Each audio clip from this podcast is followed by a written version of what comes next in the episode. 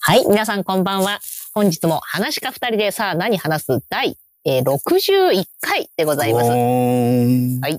お相手は林家ボタンと柳家さんのすけでございます。はい。今週もよろしくお願いいたします。ま,すまだ言われてないうちにゴーンとか言っていいです、いいです。はいはい。どうせ二人でしかやってませんから ね。はい。よろしくお願いします。いや音声コンテンツは面白いですよ。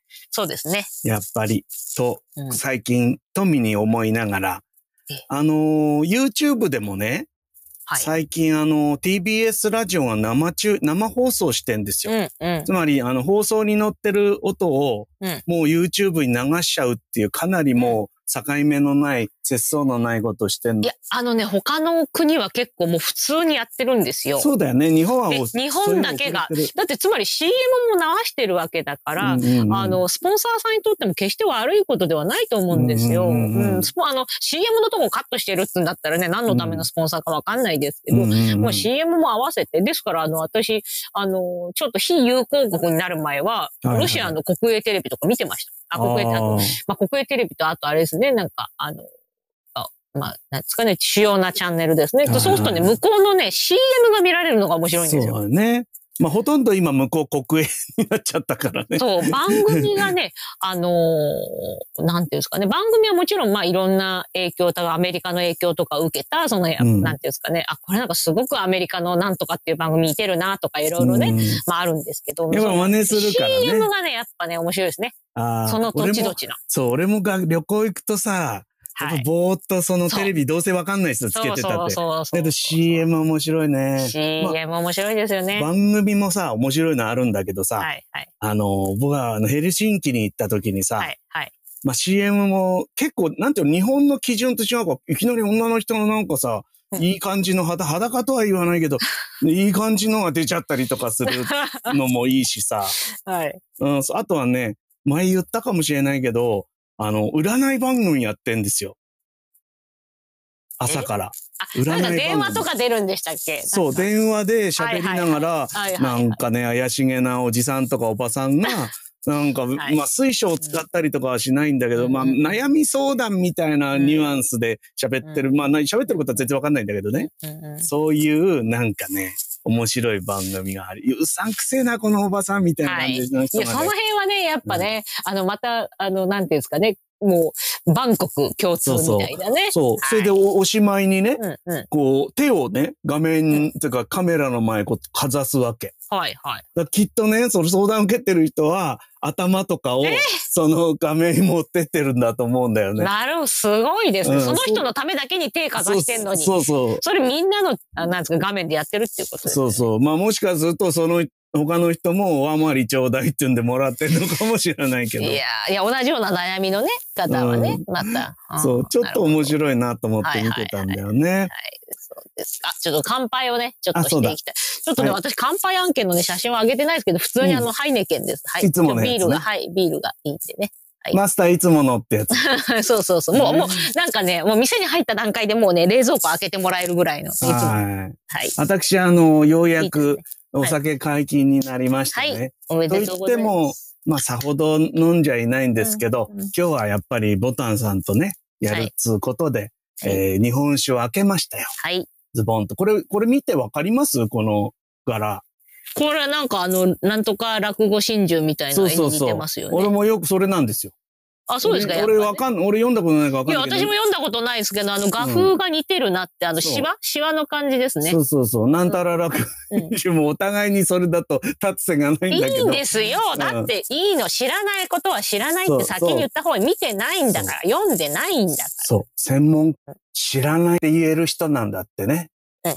あの、知ったようなことしてテレビでコメントしてる人は専門家とは言わないんだって。そう。うん、何これは知りません。知ってることはすごく知ってるけど、知らないことは全然知らない。そういうことですよ。はい。じゃあ乾杯しましょうね、乾杯。はいはい。はいはい。はい。じゃあこの隠れ、あやさんはね、言ってください。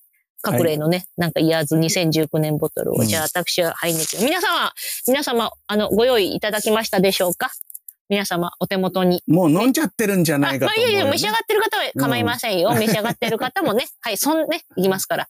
よろしいですかはい、次いきますよ。えー、今週始まったばかりですけれども、皆様、今日も一日お疲れ様でした。乾杯バイバイあ、これも、はい。なんかこう、いいな、こうミュージックモード。うん。こうなんですかね、発音って言うんですけど、うん、あの、こう、つっていうのね。うん。うん、いいですね。はい、そういう拍手もちゃんと入ると思うよ、ミュージックモードは。はい。これね、普通のモードだと多分ノイズキャンセル入っちゃうんだよね。はい、ノイズですから。そうそう。だから、これ、ミュージックするとね、すべての音が出てしまいますから気をつけてくださいね。そうそうそうそう。ね、ゲップとかね。ビール飲んでます。そう。ノイズキャンセルオフっていうような意味合いだと思うのでね。うんうん、はい。えー、チューリさんはいつものハーブティーということですな。はい、はいはい、えー、乾杯です。このね、うん、この各例ね、これもらいもんなんですよ。はい、でもらいもんっつうのはね、これね、うちの師匠からもらったの。へえ。うん、それで。うん、落語、なんか、なんとか真珠関係とかでもらった、ね、そう、だから送ってきたんだろうね、きっと。ああ。うん。有名人あるあるですね。そうそう。そして、うちの師匠にお酒を送るとそうなってしまうっていう。はい、じゃあ、あとなんか、その、な、なんていうか、あの、送ったんだけど、あんまり小三治師匠のこと、ある種よく知らないっていう、ね、そうそう、まあ、落語だからっていうね。ご挨拶代わりに送ったんでしょう、はい、きっと。はい、ね。一滴も飲まないという。で、それでもらってさ。とか、宣教師匠とかもね。そうそう飲まない。そう。だから3年うちに眠っていたこの酒ですよ、ね。はい、2019年ですからね。はい。はい、ありあることですね。あと、うちの師匠とかもすっごいお酒飲むイメージですけど、うん、自宅では一滴も飲みません。そうなんですよね。はい、もらって自も。滴、自宅では一滴も飲みません。ね。もらってもただの料理料理酒になってしまう、ね、そうそう。でも多分どっか、ね、あの、行きつけのお店とかに持ってっちゃうんですよね。ああ、そうなんだ。それでお金払って飲むんだ。そうそう そう。お酒持ってって。バカみたいですね。そうなんですよ。いや、うちの師匠なんかね、風呂入れてたよ。風呂入れて温まるんだよね。、はい、ああ、はい、そうですね。うん日本酒は俺もやったことあるけど、ほんのちょっとでもいいんだよ。すごい、入浴剤代わりにちょっと入れると、ほんと汗が止まんなくなるぐらい冬なんかね、あの、温まりますよ。別にいい酒じゃなくてもいいから、あの安いさ、ペット、何、あの紙、紙パックのかなんか買ってきてやってもいいかもしれないね。うん。うん。そしてですね、今日は、はい、え、ツイッターのアカウント開設1周年記念だそうでございまして、はい、なんだかんだ61回目 ?61 回です、ね、まあ1年以上経ってるわけなんですけど。このね、細く長くやることが大事なんですよね。うん、500人集めるね、うん、1000人集めようってんじゃないんですよ。うん、ね、でもあっという間だよね。本当ですね。こんなことを80回繰り返してると死んじゃうってことですから。なんでですかえ ?80 歳になって、ね、ああ、そうそうそう、うん、死んでしまうってことですから、はい、人生ってのは儚いな、なんて。儚、ね、ないですね。うん、思ったりするんですがね。うん、今ね、ここでライブで聞いてる人は、まあまあ、こんな、あの、うん、数ですよ。こんな数だってありがたいですよ、はい、ありがたいですよ。だって皆さんね、うん、毎日やることあるでしょうし、ね、お仕事終わって疲れたな、なんならもう寝たいぜっていう人もいるしね。うん、お風呂も入りたいしっていう時に聞いていただいてね。そうなんだよね。それそう。でね、うん、その、ほら、終わるとすぐにこれをポッドキャストにするでしょ。はい、はい。。ね。で、前回の60回はですね、もうすでに160再生されてますからえすごいっしょ。えー、最近伸びてんですよ、この、ポッドキャスト。えー、ありがたいよ、これも。すごいですね。160。まあ、うん、まあ2回聞いてる人もいるかもしれないけど、まあ160人ぐらいの人が。うん、これまだほら、10日空いちゃったでしょはい。だからまあ10日間でそのぐらい。はいはいはい。それで、前々回の59回は179回回ってて、えー、それで前々前回の58回目は215回回ってますから、なかなかなんですよ。そんなに皆さんに聞いていただいてね、役に立つ話はしてないですかね、常に。ただはいはい言ってるだけそうそうそうそう。しかも自分たちも何喋ったか忘れてる 忘れて私は一度ざっと聞き返しますけどね、ポッドキャストするときね。はいはいはい、だけど、なく内容は全然覚えてないそうですよね。うん、はい。ねえ。まあでもそういうものがいいのよ。ね、俺だって YouTube で見てる動画なんて、あの、覚えてないもん。覚えてない。その、その場その場でなんか面白いなって思って、うん、あと忘れちゃうっていうのが、一番ストレスがなくていい。そう。うちのね、うん、お父さんとね、姉みたいなね、うん、もう本当にすぐ忘れちゃう。なんか人からね、うん、嫌なこととか、やっぱ馬鹿にされたりとか、侮られたりとか、意地悪なこととかもたまに言われるわけですよ。嫌味なこととか。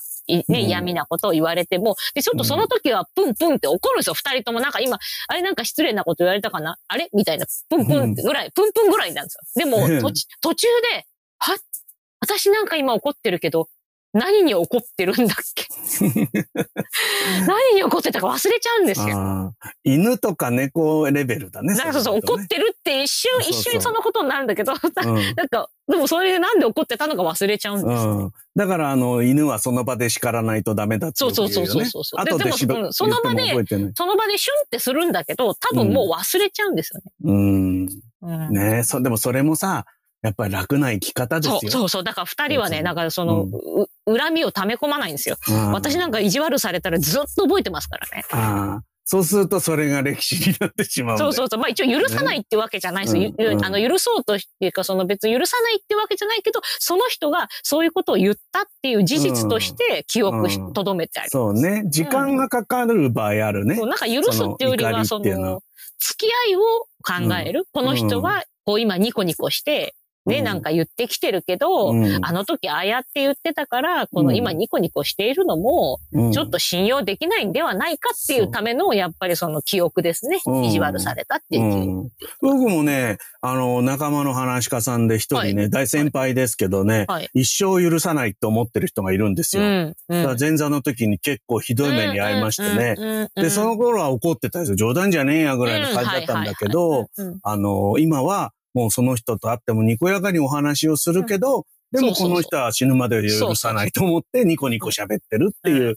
そういう感じになってくるんですよね。わかります。そう、なんかね、うん、あの、なんか別に制裁を加えてやろうとも思わないですし、うん、その人の不幸も何も望んではないですけど、そうそうただそれを言ったとかしたっていうことを、こう、うん、まあ、心に留めて。そうなんだよ。全部忘れる必要もないと思います。うん、うっかりやっちゃったとかそういうんだったらなんだけどさ、あ、これはっていうのあんじゃない、もうわざとっていうか、なんていうの、まあその人の良権なんだなみたいなことってのはね。なかなかうっかりでも、そのなんか、うっかりになんか自分のね、うん、その本性っていうか、うん、私のなんか人となりとか、うん、まあそういうのが出てしまうっていう、だからうっかりこそやっぱそのね、そうね。ちゃんとね。気をつけないとなっていう、普段から謙虚なね、気持ちをね、持って生きていかなきゃなって思いますね。ねだから、いいんですよ。人のことはさ、軽く受け流しても自分から出ることはね、まあまあいいじゃん、そのぐらいとかって油断してると。そうそうそうそうそうそうそう。あれになってしまいますから。そうそうそうなかなかね。役に立つじゃないですか、こういう話。いやいやいやいや。真面目な話をしてますよ。そうですね。ええ。さっきの話に戻りますけどね、えゆうゆうさんが、香港でテレビ見てると異様に男性視点のコマーシャルが流れていた記憶が。まあなんか下着が売れるんですかね。なんか、ね、カルバンクラインみたいな。そうだね。カルバンクラインの話知ってるえ、そう、カルバンクライってもしかして、うん、あの、イニシャルが、近田幸太郎じゃないですか。いや、出た。ほら、CK なんですよ。 CK だ。近田幸太郎なんですよ、カルバンクラインって。うん。うん、まあ、どうでもいいですけど、ね、すげえ。知らないです、CK。あのね、はい。カルバンクラインさんっていう人のブランドじゃない。はい。つまり。はい。人の名前なんです、カルバンクライン。そうですね、はい。ねで、カルバンクラインの娘さんって人がいて、はい。どういうわけか男といい仲になると、お父さんの名前の入ったパンツを履いている んで、最悪だっていう話聞いをた。面白いですね。面白いですねいい。いい仲になって、ここっていう時にお父さんの名前を見ることになるんですよ、カルバンクライン。嫌、うん、ですね。いやー、娘さんかわいそうだ、ね。お父さんそれで財を成したと思うけど。そう。うん、娘さんは多分一生許せないんじゃないか。そうです ね。思うんだよ、ね、もうなんなら軍勢履いてってそうだよ、軍勢だ軍勢履いてくれよとね。そうだよ。だから。あの後でもその後、えー、っと、うん、えー、あダナキャランか。あうん、ダナキャランとかも結構似たような、うん、あのカルバンクライと同じタイプの、ああいうちょっとなんか伸びるタイプのね、ボクサーパンツみたいなものが、あの他社もね、うん、あの作ってきましたけどね、ね俺最初あれドンキーだと思ってたから ね。ドンキーってなんだはいはいはい、ダナキャラニューヨーク。はいはい、ダナキャラニューヨーク。ふざけたことをしやがってね、本当に。ちょっとパンツに字を書かないでもらいたいよね。それですね。字を書いてある必要がないでしょ。あの、ゴムのところにさ、書いてあるんですよ、大体。そうそう、そういうことよ。いいじゃん、あんな書かなくたって。どっか、ほら、なんていうの、裏側のタグとか、そういうとこ書いときゃいいじゃないの。うん。ねそんなへそ下にそんなさ、なんか帯みたいにさ。ね、あはい はいはい。帯です。帯っぽいですね。そうなんだよね。で、でも楽屋のね、なんか皆さん、ほら、楽屋一緒じゃないですか、着替えるときね。で、私もだから、あの、通常の女性が見る以上のね、人のパンツのバリエーションを知ってるわけですよ。はいはいはい。男性のパンツのバリエーションは本当にあの、病院の先生とか、病院の先生もそんなパンツ見ないですからね。でも同じぐらいとかに、あの、すごいバリエーションありますね、男性のパンツのバリエーション。あの、僕から見て、やっぱりベストドレッサーっていうか、すごいなって思ったのは、あの漫才のあの、夢二先生ね。あの、体悪くしちゃったけど、夢二先生ってトランクスなんですよ。はい。だけど、すごい派手な、なんかそれこそさ、なんだろうな。えー、っとね、お菓子の包み紙みたいな柄の、はい。とか、ななんちゅう、もう商品名入ってるみたいな。よくあんじゃん、キャラクターもんで。はいはいはい。とか、なんか長谷園みたいなね。そうそうそう。みたいなの着てなかったそう。観光地とかに売ってる靴下みたいなさ、ああいう、なんかなんていうの、なんかの、なんかのデザインをそのままパクったっていうさ、そういうあのトランクスをよく履いてて、うん、で、それも割と種類が豊富でさ、何枚持ってるのか。意外とおしゃれなんじゃないおしゃれかどうかわかんないですけど、すごいですね。そう、おしゃれかどうかわかんないけど、種類だけは持ってる感じだったな、はなんかこの人ライブ T シャツっていうか、バンド T シャツ何枚持ってんだろうって同じぐらいね。そうなんだよ。だから多分半年に一回ぐらいしか同じパンツ履かねえみたいなポリシーがあるのかもしれないさ。いや、それはね、すごいね、思い出ですよ。おありますね。うん、パンツの思い出。こっちにも、あれだ、チャットもらってるんだ、あの、なんだっけ。そうですね、はい。えっと、ちゃん、欲しがりさん。はい。欲しがりちゃんってことかな、じゃあ。中国の年越し番組に流れた CM を見て、え中国の通貨記号が日本と同じ、ああ、円だと知りました。あれだよね、人民円って書くんだよね、確か。あ、違ったっけなんか、日本、そこは中国も円なんだよね、だから。うんうん、あれ、あれ、なんて言うん元、元じゃないんですね。いや、元って言うんだけど、うん、日、だから日、だから向こう行くと日本円のこと日円とかっていう、ね、うん、ああ、なるほど、なるほど、なるほど。うん。おなんかそういうふうに言うみたいだよね。いや、上陸したことないんでね。うんうん、中国ね。あの、あなたはほら、ね、ロシアウィーキだったけど、今、非友好国になっちゃって、うん、そうそうそうそう。そうなかなか辛いと思うんでけど、ね。す非友好国です。ねえ。大変ですなあれ、しばらく行ったりできないでしょ。いや、だからまあね、もう行ったから、十分じゃないか。私3回、ん ?3 回かな、うん、?4 回かなあれ、う ?3 回ここでもいっぱい喋ったしね。そうそうそうそう。元取ってますから。うん。自動販売機の話とかね。そうそうそうそうそうそう。うん、3回行ってるんでね。うん。俺も5時間ぐらい行ったことあるから。。うん、そうそうそうそううん、まあよかったと思ってるんですけど。そうですよ。大変ね。やっぱ仲良くしてほしいけど、なんか根の深そうな問題ですね。あ、日元だ。日元って書いて日本円だってさ。うん。そうだ。だから、なんだろうね。そう。だから、ちょっと毎日ニュースとか見てるんですけどね。うん、なかなかでもいろんな角度からね。そうなの見ていかないといけませんからね。ね。厳しいね。なかなかこれは厳しいなって思いながら。うんただの戦争じゃねえなって。もうシャレになんないですね。うん。思ってますよね。はい。さあ、あの私はね、え今週っていうかこの10日間は、まあ近いところでは、えー、浜松に二度通過するっていう大事件。通過してますね。そう、もう黙って通れないよ、俺は浜松。あ りがとうございます。なんか挨拶しないとさ。ありがとうございます。うん、浜松駅で寝た、寝てないっていうのがわかるでしょそう。あそこだ、寝る時間ですよ。どこまでも、あの、もうね、もう名古屋を出たらね、もうしばらく大体もう寝ちゃっていいんですよ。でしょだから名古屋に新幹線で行くとき、上りも下りも浜松なんてまず起きてるとこじゃないんですよ。そうですね。うん、だけど最近は何かが俺を起こすんだよな。うん、寝かさない。なるほど、浜松は俺を寝かさないっていうやつで。 そうですね、うんうん、だからこういう写真とか動画が撮れちゃうんですけど。そうですね。そんな浜松の模様をちょっと話す名コーナーがありましたな。はい。あります。はい、今週のはい、今週のひでこのコーナーです。はい、今週はですね、あの、もう取れたてほやほやのですね、数時間前のひでこ、うん、と、ひでこあったかいね。あったかいですよ。あったかい、ね、まあ、あの、もうトピックスは、まあ、今日のひでこと今日の孝太郎、両方あります、うん、今日。両方。はい、夫婦、夫婦でね。そうです。まずはですね、うん、母の方ですけれども、あの、私もあの、この間大阪に行ってきたので、4月1日、31日の夜に行っで、うん、えー、で、1日、大阪行ってきて、その時にお土産をね、たくさん頂戴したんですよ、向こうのね。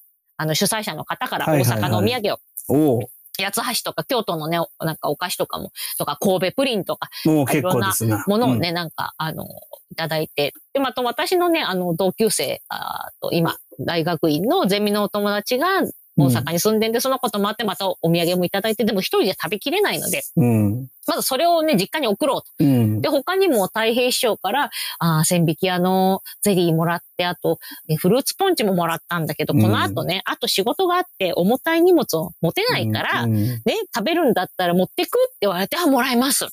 で、私が千引き屋のゼリーと、フルーツポンチを太平師匠からもらって、で、それを梱包して、母がね、千匹屋好きだからと。お土産、詰め合わせです。うん。え、それはもう直で送っちゃったのそれを浜松に送ったんです。うん、現場から。うん。あと、まあ、いや、大阪からじゃなくて、一旦、あの、家に持って帰って。で、そうそう。太平師匠のお土産、お土産はもらったものは東京でもらったものなんで、合併して送ったんですよ、浜松に。で、それの、まあ、お礼ですね。うん。あんた、美味しかったわ。え、さっき届いたんだよね、と思って。うんうん。あんた美味しかった。届いたっていう電話ね、うん、そう。届いたっていう電話が美味しかったっ。うん。で、あ、お母さん、八つ橋大好きだから、あのほら、ね、発火、発火。うん。発火シナモンうん。は、日記か、日記。日記。日記、うん、日記、日記だ。あれはお母さん大好きなのよって知らなかった。八つ橋好きなんだ。うん、こんなに40年以上もね、一緒にいるのに、母が八つ橋好きだったって今日初めて知りましたね。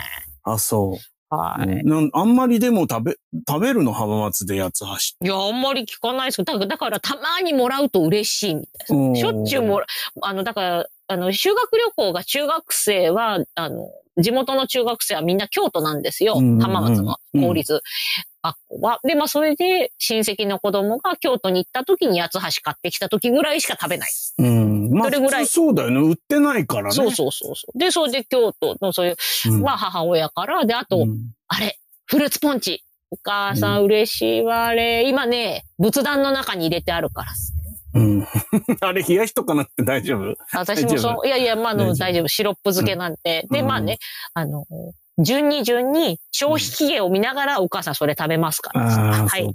そうです。うんやってくれてよかったなと思って、いいね、もう大喜びで、だから、なんていうんですかね、うちの、あの、お仏壇の中が、うん、明治屋の店内みたいになってそうだよね。華やかな、でもあんまりお仏壇にさ、そういう華やかなものあげないじゃないそうなの、明治屋のなんか、うん、とかなんか、あとなんかバームクーヘンも入ってましたね、この間行ったと。派手だね、それは。結構仏壇の中、のはい。うんかなり派手なあの仏壇になってお線香よりも美味しいものがいっぱい立ってるってやつだな。そうなんですね。はい。ま、いいね。はい、で、それを食べていくんだ。そうです。で、今日の孝太郎はですね、今日の孝太郎もアクティブでした。うん、まずなんかね、あの、お散歩に行ったら、どうも、あの、海岸通りがすごく渋滞してたというか、もうとにかく交通量が多かったと、海岸通りが。で、おかしいぞと。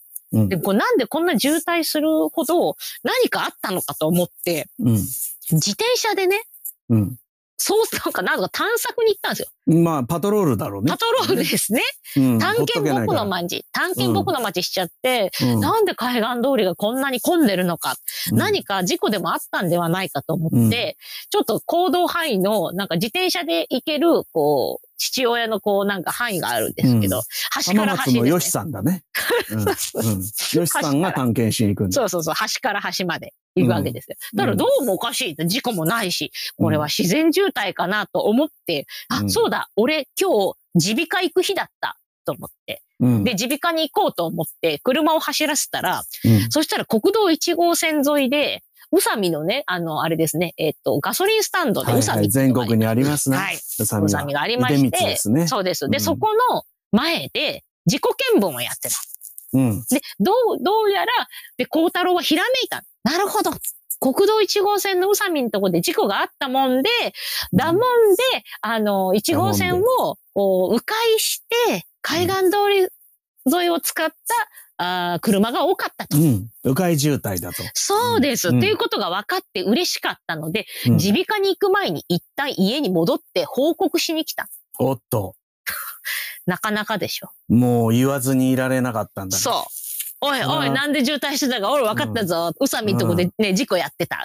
うん。もうガキ大将の癖が抜けないから。そう、嬉しかった。発見、俺が俺知ってるよ。そう、俺分かったもん。そしたらですね、隣の家のね、もちづき商店ってスーパーのおばさんもずーっと2階の窓にね、こう、持たれてね、顔出して見てた。うん。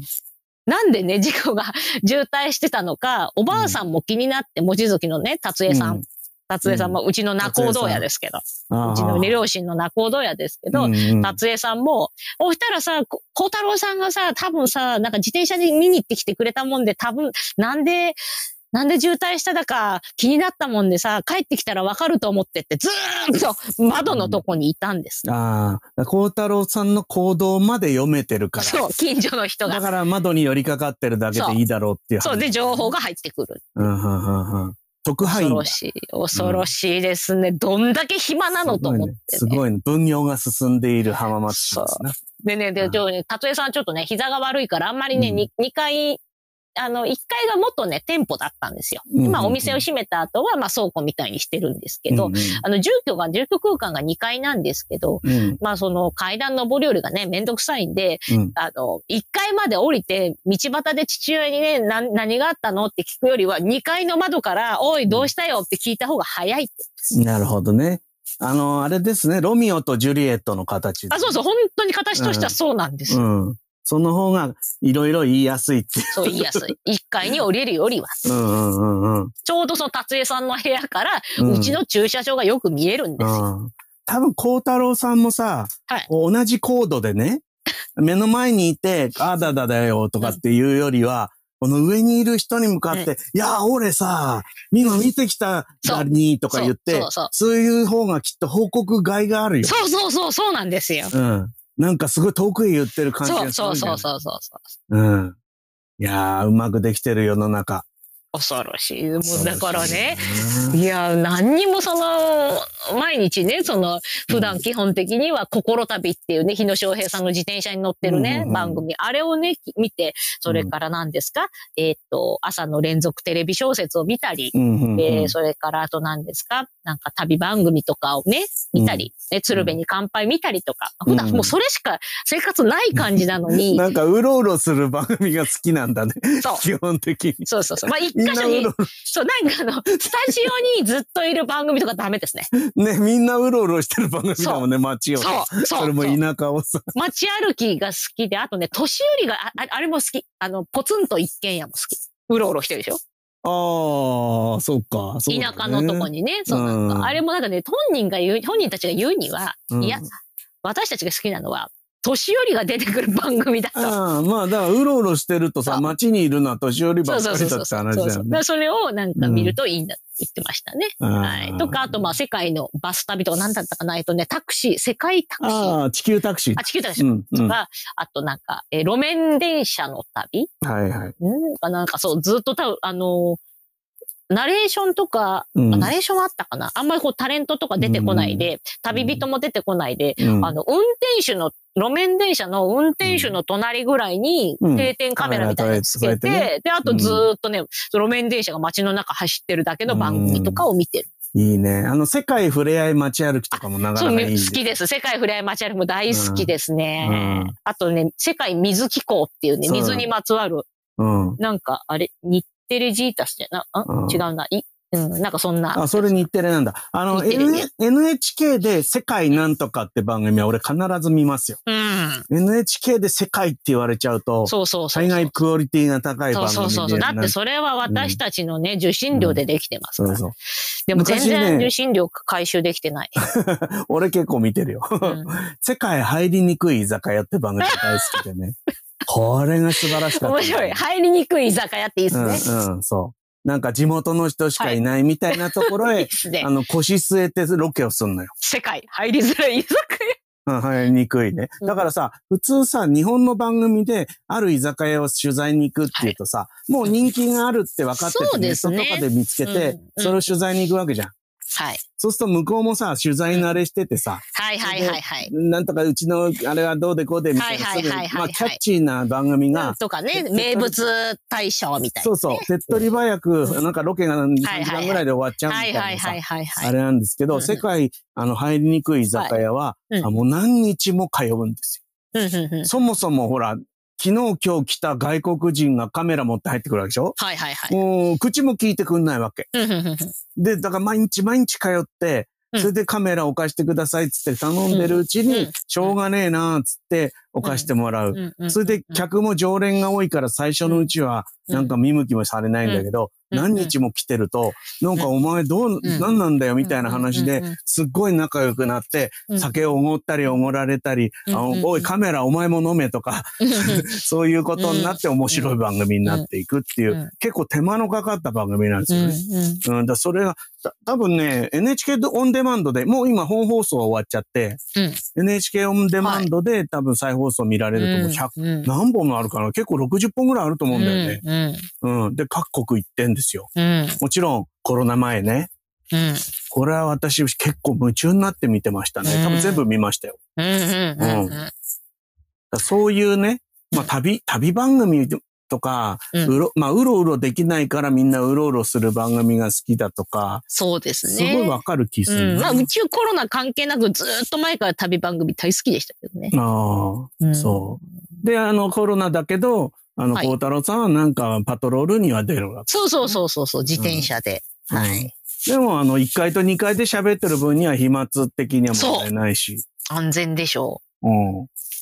そんな感じなんです大きい声出して健康にもいいしね。そうそうそうそう。で、あとね、うん、耳が遠いんで、あの、工場で働いてたんで、うん、やっぱガシャンガシャン言ってるうちに耳がね、遠くなっちゃったんで、うん、そういう意味で声が大きいんですよ。うんうんそうなんですよ。いいじゃない。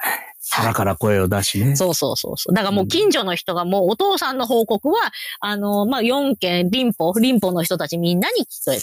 うん。いいはい、俺ね、今日ね、鼻の医者に行ってきたんですよ、はい、例の。あの、手術した病院にね、はいはいはいえー、3週間経ちまして、うんうん、今日がね。で、まあ、その検診みたいな感じで行ったんですよ。うん、あいいですね、みたいな、なんかあの、ファイバーみたいに出てさ。うん、ただ、あの、かさぶたが結構残ってるんで、うんうん、これから取りますって話になって。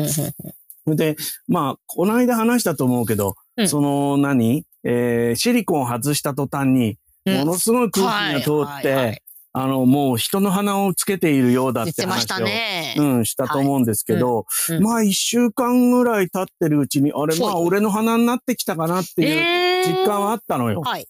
それでね、今日行ってね、かさぶたを取ったらね、うん、また人の鼻みたいになりました。へだから、かさぶたがまた鼻を塞いでいたらしく。はあ、それをとのり、取り除いたらまたいっぱい空気が入ってくるようになって。おでもまあそれが目指すところだったわけですね。そうそう。だ最終的にはかさぶたが出ないようになって、うん、その何、トンネルが広くなるっていう、うん、そういうことですから、うん、非常に今日も調子よくね、喋ってますよ。いやー、うん、うん。そんなに据えてますか。据えても、据えすぎるんだって、むせちゃうんだから、本当に。うんうんうん。ねいろいろね、だからまだコロナ禍もしばらくあるんで、うん、あの、次はどこを直そうかと考えている今日この頃。本当ですね。私だって、今のうちに。歯並びをね、直そうかとね、思ったんですよ。まあ、ですけどね、ちょっと、そのお金を全部大学院にぶち込んでしまったんで。おっと。でもどっちにしても体にね、投資してることですはい、そうです、そうです、そうなんですよ。楽しみじゃないですか。あれなんか、なんだっけなんか、なんか通知表もらってなかったそうです。うん。大学院とかも通信簿があるわけありますよ。そうですよ。。俺、俺、通信簿大学の時もらったからそうそう、あれ言ってたじゃないですか。そのもう最後は落語家になるために最後のもらったんだ多分ね、実家には送られてたと思いますよ。いや、いやだからさ、あの、単位が来るか来ないかっていうのだけ気にしてたから。そうそうそうそうその成績がっていうの全く気にしたことないんだよ。なんかね、あの、あれですよ。あの、多分。会社を入社試験とか受ける人は必要だったんじゃないですか、うん、内申書みたいな。そりゃそうでしょ、やっぱり。うん、俺、いいわけねえと思うからさ、成績に興味がなかったんだ、ね、そうですよね。必要ないからですよ、うん、それから。そうそう、そうなのよ。だって、古参実証のとこで成績出してくださいって言われないですよ、ね、言われない、言われない。うん、だから俺、ほら、卒業証明書ももらってないからさ、いまだにね。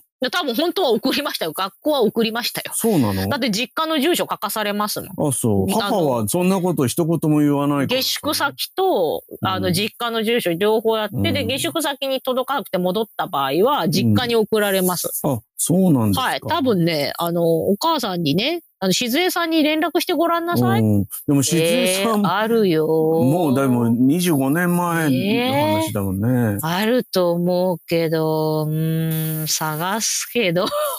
でも一番さ、うん、卒業証書に興味あったのは母だと思いますよ。うんうん、俺は大学でヨガ行かん前が関係ねえと思って生きてたけど、もうせがれを大学を出したかったって一番思ってたのはうちのしずえちゃんだと思うのでね。うん、そうですね。もちろんもちろん。だから、送られてくりゃなんか言ってきても良さそうなもんなんだけど。いや、その時はね、兄さんがもう俺は、だってさ、三之助ですって言ったらさ、うん、ね、ちょっと嫌がったですから。うん、ね、ひろゆきでしたっけ、兄さん。そうですよ。うん、ひろゆきなのに三之助ですなんて、なんか何でしたっけ。あ、そう、怒ってた怒ってた。。そうそうそう。うん、返事してくれなかったうん、そうそうでしょ。だから、うん、その、そりゃさ、なんかあんた、あの、卒業証書つ、届いてたわよ。あ、そう、小猿ですだ、小猿ですって言われてもさ、うん、もう誰だよ、そんお母さんそんな名前つけた覚えありません。ああ、そうか。話からなっちゃったから、こんな卒業証書なんか捨てちゃえみたいなね。でも捨てられなくてどっかよっぽってあるとか。、そうそうそうそんな感じ、ね、だと思いますよ。うん、うん、ないことないと思いますよ。うんうちの師匠なんかも全然もらったあの助訓とかのさ、はいはいはい。あの、に興味なくてさ、はい、くしゃくしゃになってましたけどね。はいなんか、すごい直、なんか普通の人は額に入れてさ、うちのね、うちの師匠がね、うん、あの、新潟県民栄誉賞みたいなのと、うん、あと、まあ、長岡市かな。元はその、千谷沢村は、その旧、ね、旧千谷、まあ、千谷沢村は長岡市に吸収合併されたので、長岡市の市からも、なんか市と県でね、もらった。名誉市民みたいな。そう、うん、もうなんかもらったんです。そうしましたらね、うん、あの、一周期でね、でなんかお経をね、ね、読み終わったところでね、はあ、みたいな、ここで手合わせて、はい、終わりました、みたいな、バターンって落ちた。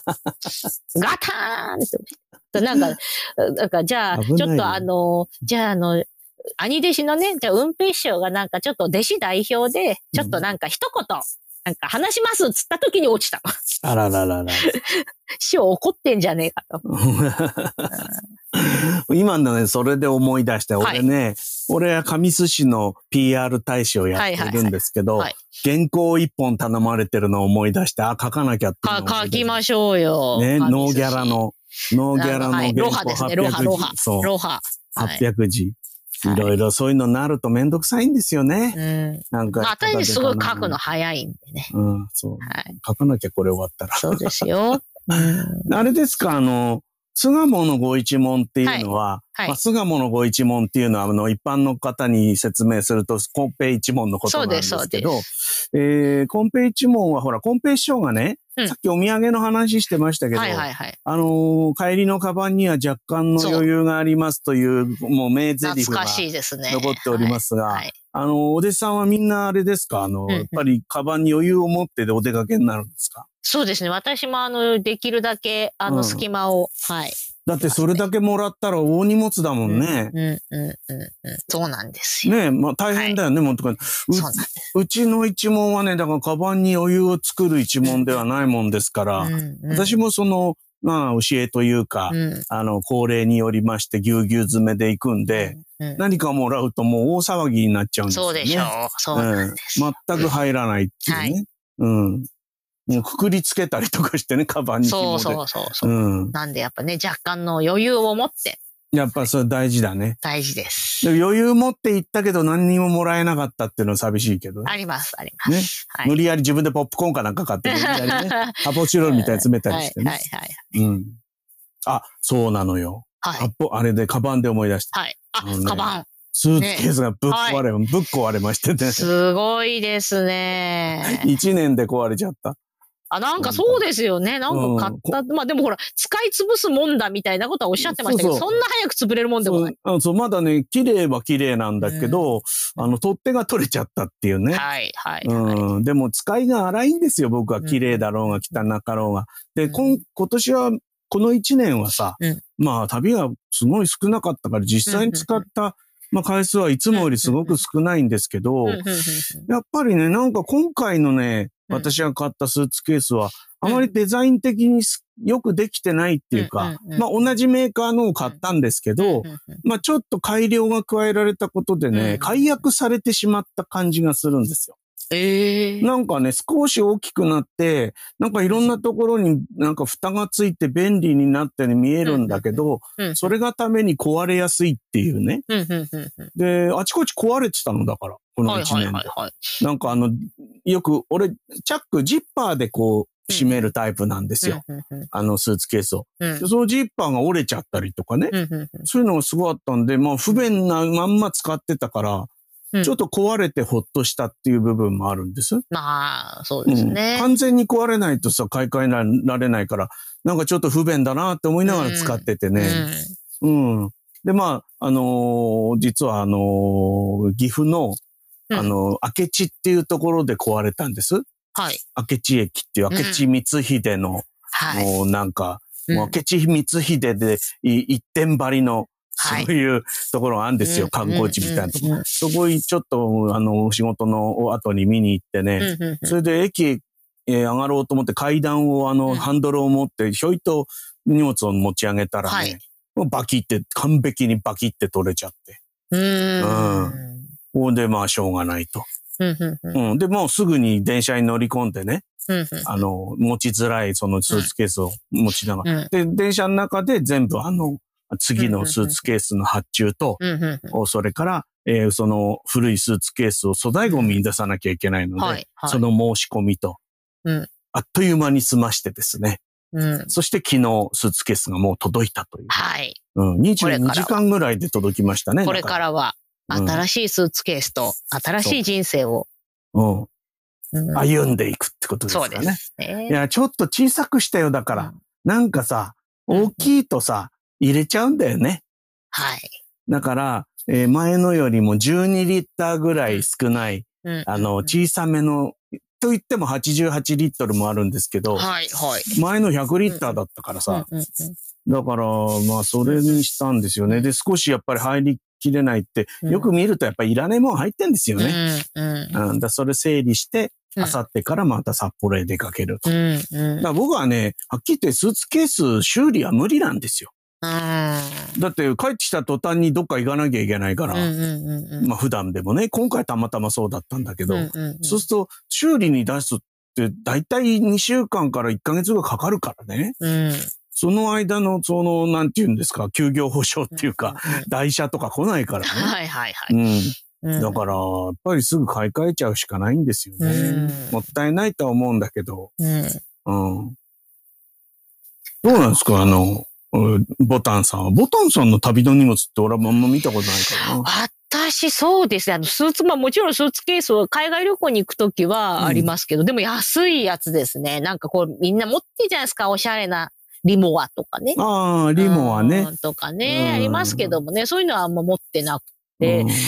えっ、と、いや、ないし、実はね、パターンがあって、一番大きい白いやつが、ねうんうん、あの、海外旅行で、あの、両親の荷物も入れてあげたりするぐらい大きい何リットルああ、最も大きいやつ。一番大きいやつがありまして。でもそれもあの、なんですか、ソフトケースみたいにちょっと軽いやつですね。うん。完全なハードのの、ね、スーツケースが重くなるとね、自重が重いわけじゃん、そもそも。そうそうそうそうそう。頑丈かもしれねえけど、そうそう旅慣れてくると、いや、よっぽど中に壊れちゃいけないもん入れるとかね。そう,、うん、そういう、まあ、わかるけど、今はほら、ポリカーボネートのあの薄っぺらいのが結構丈夫だから。そう、あれですね。うん、ある種弾力性もあるんで、まあ、それでね。、そう。だ俺もチャックのやつにもしちゃったんだよね。あの、ほら、枠が入ってて、金属の。はいで、あのね、ガチャコンって、ね、そう、ガチャコンはね、確かにいいんだけど、重いのよあ。あとね、あれ、一番最初の、えー、何十年前かな、第18ぐらい、19か19の時に買ったやつ、ガチャコンのやつは、うん、あの、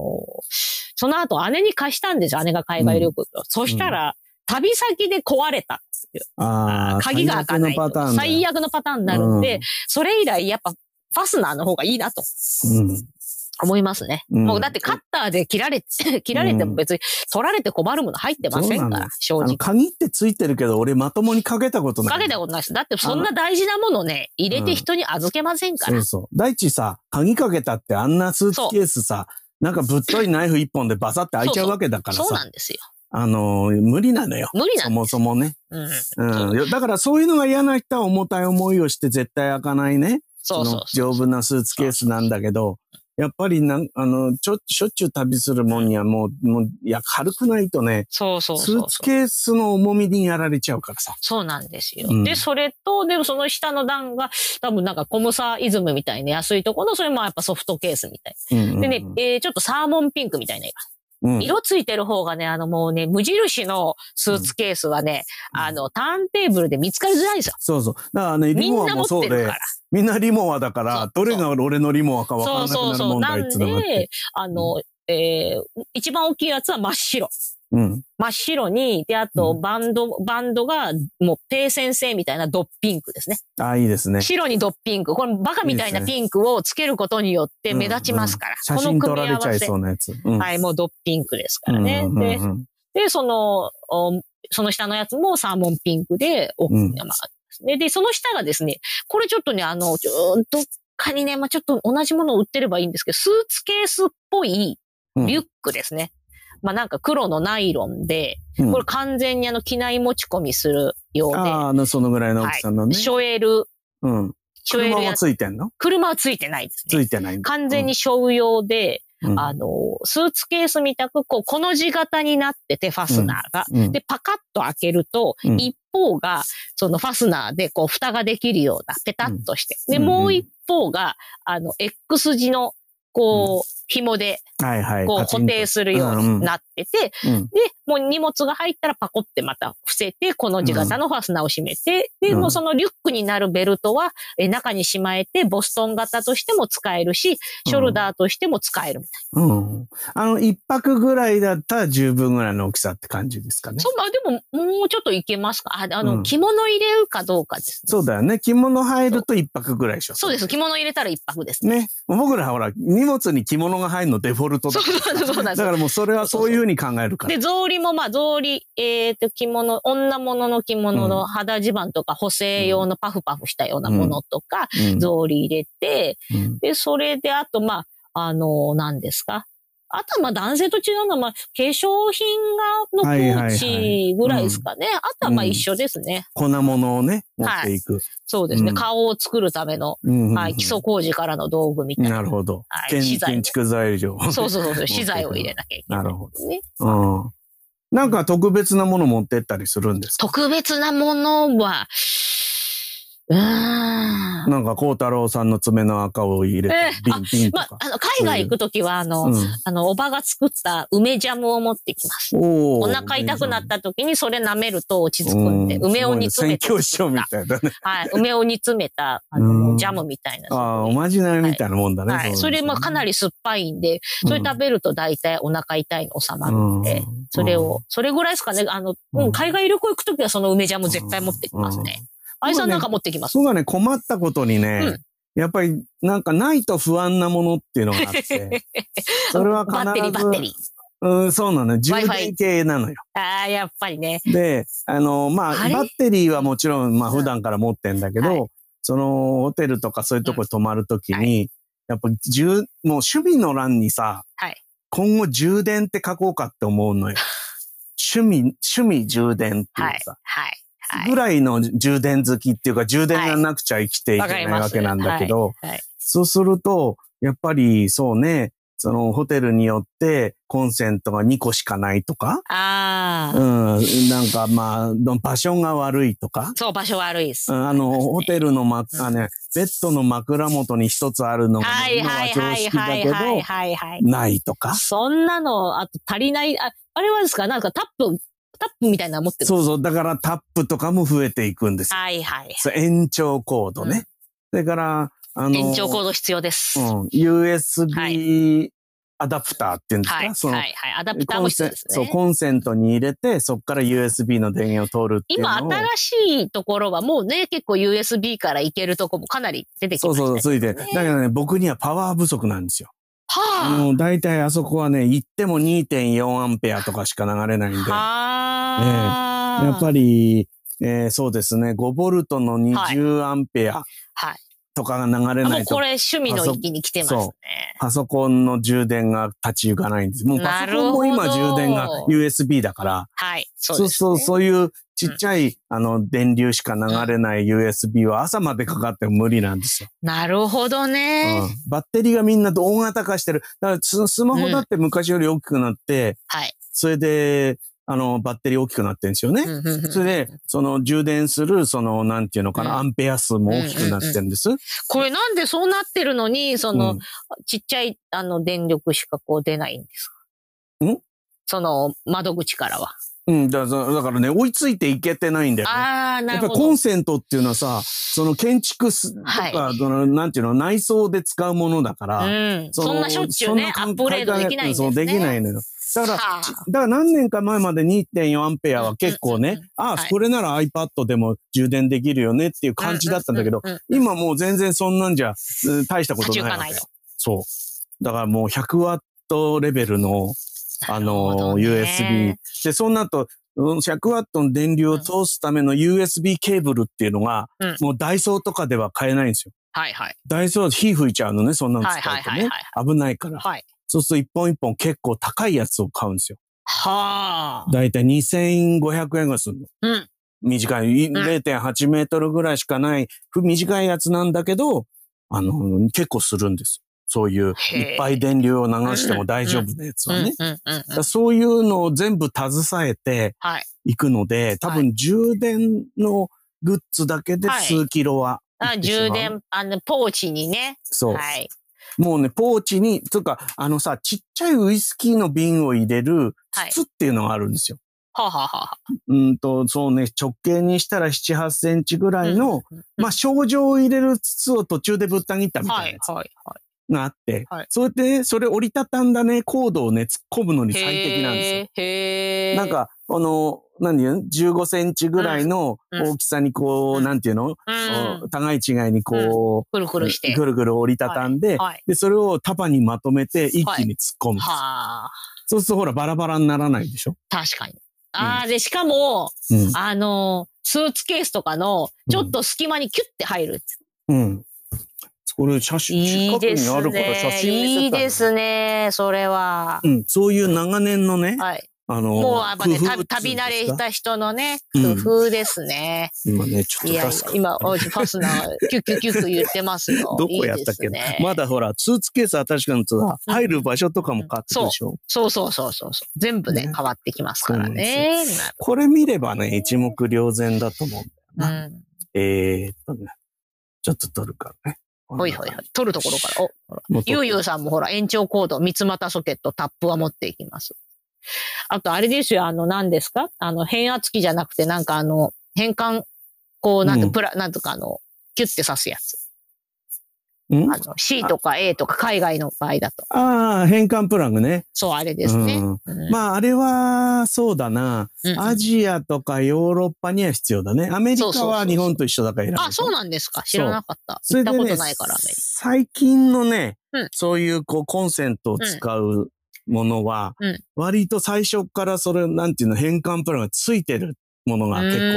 うんまあでも、海外行くときは一応ね、うん、あの、二つ三つは持っていくかな。うん、なんかあるとそう、そうそう。一応ね、持ってきますね。うん、あ、これか。そう、今あげました。ああ、いいですね、いいです。うん、すごい入ってる。そう。で、このね、今、この筒がだいたいね、はい、えー、500グラムぐらいあるわけ。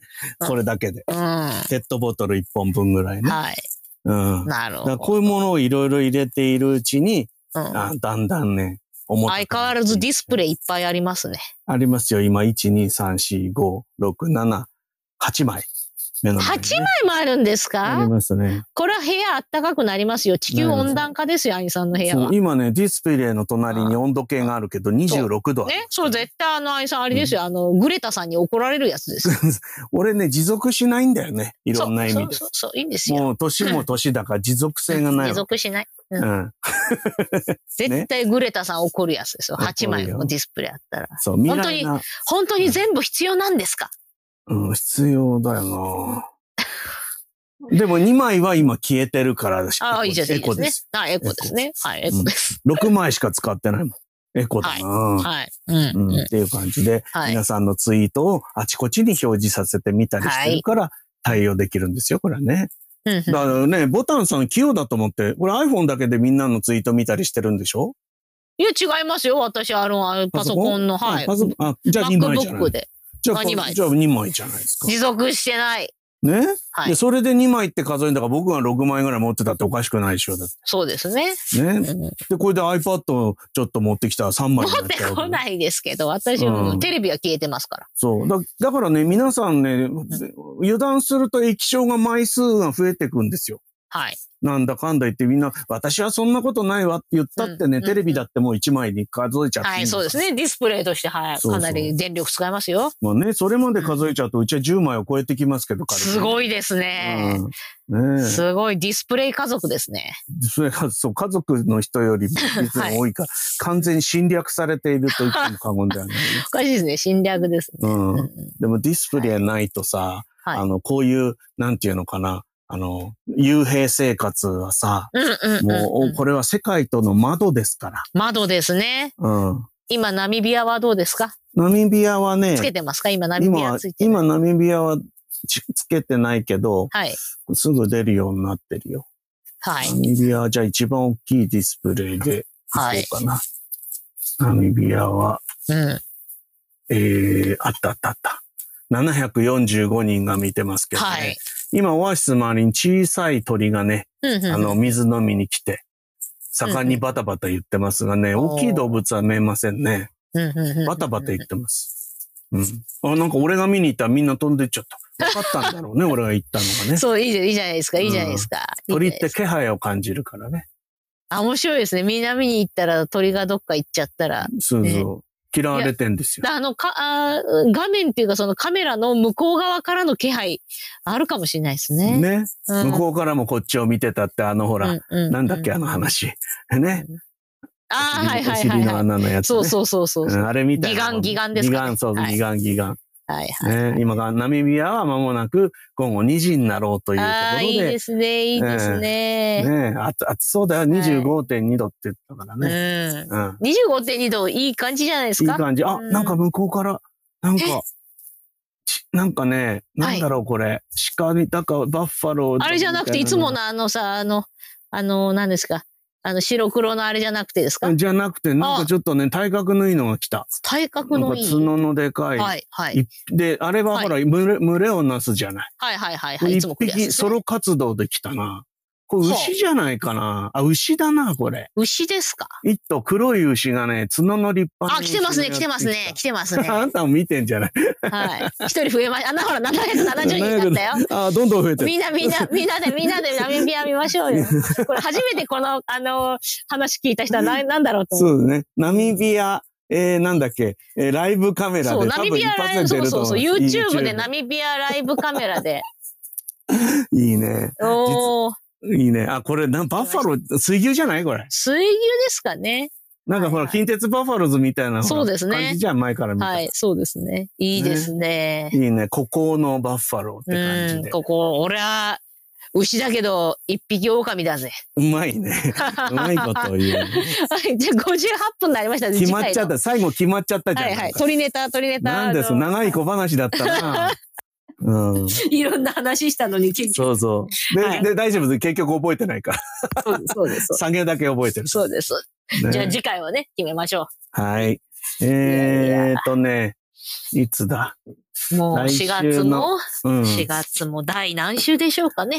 金曜日がちょっと都合が悪いですな、僕はね。ねえー、っと。はい、私も金曜日ダメです。 14はどうですかはい、14大丈夫です。ね。じゃあ14の木曜日、ちょっと中半、はい、中途半端ですけど。はいはい、そうですね。うん。はい。何しろね、まあ、あの、もしよかったら皆さんもまたライブで聞いていただきたいけど、うん、そうそう今はほら、間に合わなくてもすぐにあの、ポッドキャストいけるんで、あの、そちらで聞いていただき、今日もでも結構いたね。いましたね、25人と。ね、最大で、結構そのくらいいましたね、はい。ありがとうございます。ですが、まあ次は4月14日木曜日8時なので、えー、どっかに、えー、彫刻刀で刻んで忘れないようにしといてくださいませ。はい。それでは皆さん本日もお付き合い誠にありがとうございました。おやすみなさい。おやすみなさい。